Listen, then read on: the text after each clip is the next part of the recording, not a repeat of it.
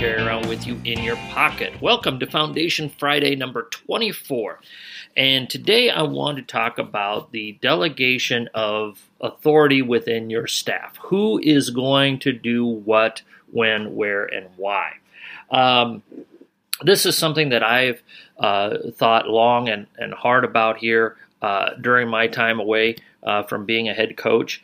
Um, and, and one of the things that, that struck me really, really hard was I was uh, going through an, an, email or, or a, a, flyer or something like that from uh, Coach Mike Neighbors. And he talked about uh, his first year on the job at the University of Washington as a head coach, his, his uh, the 418 mistakes that I made in my first year as a head coach, and I and I thought it was a very fascinating read. Um, but the, the, the thing that he came back to um, was, and this is what you need to think about as a head coach. The thing he came back to was, if it doesn't involve winning, I'm not doing it. And sometimes as a head coach, you get caught up, and and I am extremely guilty of this as well, to where you spread yourself so thin on all of these other things that sometimes you lose track of what your most important job is as the varsity head coach of your program, which is to develop your varsity team and do everything you can to get that squad to win as many games as it possibly can. Okay. So, one of the things that I spent a lot of time working on, and, and, and like I said, I, I was, was guilty of this. Um, you know, for my first uh, seven or eight years as a head coach at my school, um, I did not have an assistant coach in the building with me. My my assistant coaches were terrific; they were awesome. Um, but where I caught myself was uh, having to wear the hat of of two, three, uh, four different jobs with with different things, and um, you know, if slash when I get back into being a head coach again, uh, this is this is uh, something that I'm going to concentrate on and and delegate that authority much better. And it kind of got to the point after a few years where, well, this is what I just always do. Um, it, it, just became part of the habit, and I and I sincerely believe that it took away from making our varsity team as good as it can as it could as good as it could have been. All right. And, and so, if it doesn't involve winning, if you are the varsity head coach, then you need to delegate that authority. Now, there's certain things that that you have to do as a head coach that that don't involve winning. But um, you know, I came up with a a, a flow chart of of things uh, of of how I would delegate things if I were to do it uh, again. Um, you uh, for the head coach. And, and, and this can fit. I, I, I put in four coaching positions uh, the head coach, the varsity assistant, the JV coach, and the freshman coach. Okay. Now, if you have less coaches than that, uh, you would have to redo this. If you have more coaches than this, you could probably spread some things out a little bit more. Um, but and, and, just because I say, well, the freshman coach, this is how I have it aligned for the freshman coach, that doesn't mean that within your program you got to fit your personalities and your coaches to the best of your ability and what fits them. Okay, so uh, for the head coach, here's the things that I uh, had listed in no particular order: uh, schedule and execute uh, open gym workouts. Uh, to create a shootout, we always tried to host a, a small uh, one day shootout with eight to twelve other schools to, to get some games in in the summertime. Individual player meetings uh, to find sponsorships for your program, to have people to, to contribute to your program, uh, to plan and execute your high school summer camp, uh, to be active in the weight room, uh, to make sure your program is signed up for leagues and camps, uh, to plan and execute a varsity retreat.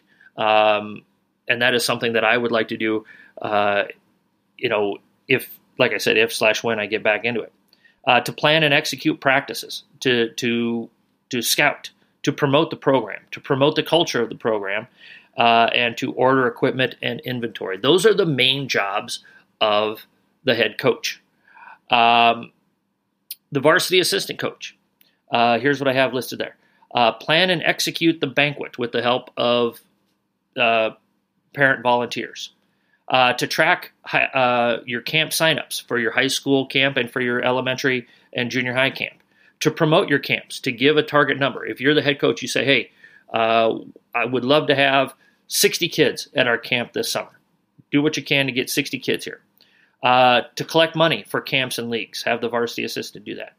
To plan uh, team and travel meals during the season, have the varsity assistant coach do that. Uh, to publish the, the team's weekly planner.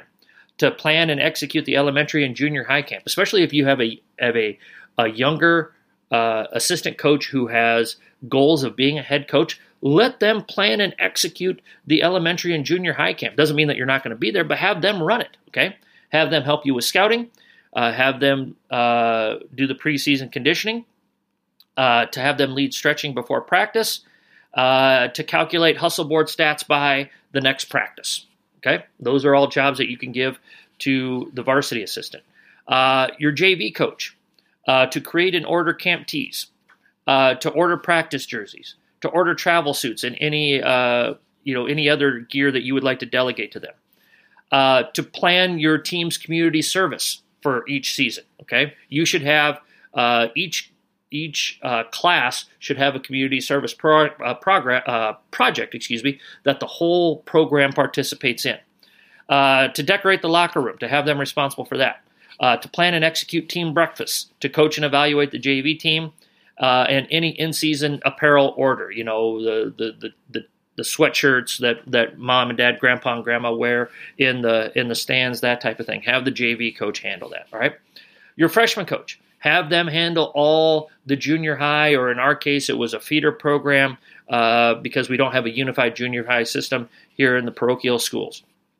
Uh, and, and have them take care of all of that stuff uh, to schedule their practice times, to sign them up for leagues and camps, to collect money and to communicate with the treasurer of your of your junior high programs, to plan and execute the junior high workouts, to coordinate your junior high coaches, uh, to communicate with families of your junior high players, to order the uniforms and T-shirts for your junior high programs, and then of course to coach and evaluate the freshman team. Okay. Uh, now again, all of those things you can slide around and you could and you could fit those spots uh, with your varsity assistant, your JV coach, and your freshman coach.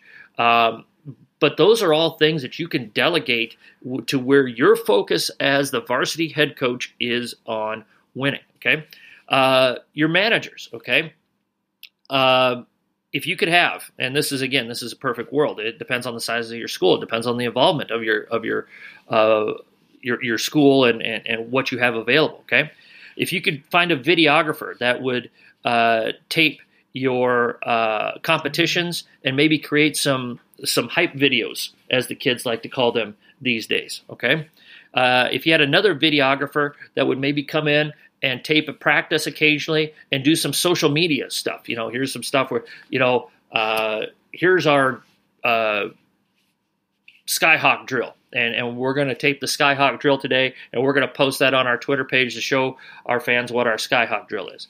Uh, make sure you have one good statistician as a manager. Uh, try to have two day-to-day managers that are there on a consistent basis. You know, uh, Jimmy takes Monday, Bobby takes Tuesday, Jimmy takes Wednesday of practice, um, and then have one consistent bookkeeper uh, for your competitions. Okay. Um, you can also structure your staff in different ways. Um, you know, you can you can uh, depending on your your your level of comfort with your staff here.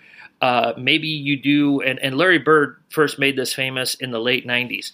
Um, Rick Carlisle was his, I believe, his offensive coordinator, and then uh, Dick Harter was his defensive coordinator. You could try that idea. Uh, you could do a game plan coordinator, um, and you could have a, a you, you, could delegate to uh, one of your assistant coaches, your quality control coach, your video coach. All right, you're going to do the cut ups uh, for the upcoming game against West High. All right, and and get those. You know, here's what I want us to look at. Uh, another way that you can delegate authority uh, with your scouting is you can give each one of your coaches a responsibility. Uh, again, let's use the four coach uh, role here. One of your assistant coaches looks at the offense of your upcoming opponents, of every opponent. One coach looks at the defense of every opponent, and, and one coach Uh, and, and, when I say offense, I'm talking about uh, they're running flex, they're they're running horns. Here's here's their sets. Okay, uh, one coach looks at the defense. Hey, they're they're a run and jump team.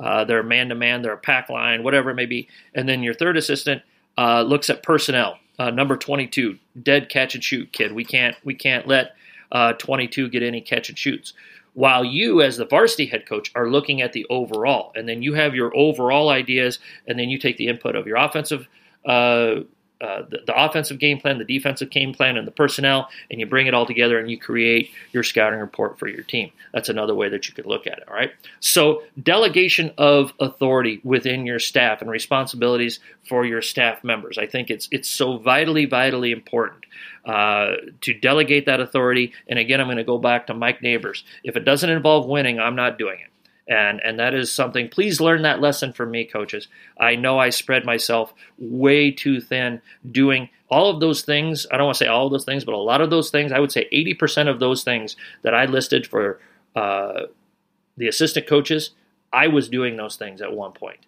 And i did a very poor job of delegating those responsibilities to my staff members who would have been willing to do it and i just got into some bad habits.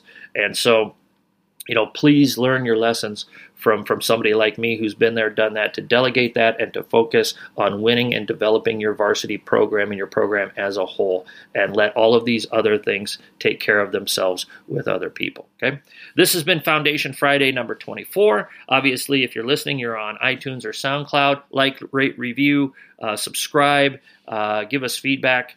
Uh, follow us on Twitter, a pen and a napkin. And if you have any questions, comments, ideas, suggestions, email us at a pen and a napkin at gmail.com. This has been Foundation Friday number 24. I hope you liked it. Coaches, stay safe. And as always, be sure to hone your craft one day at a time.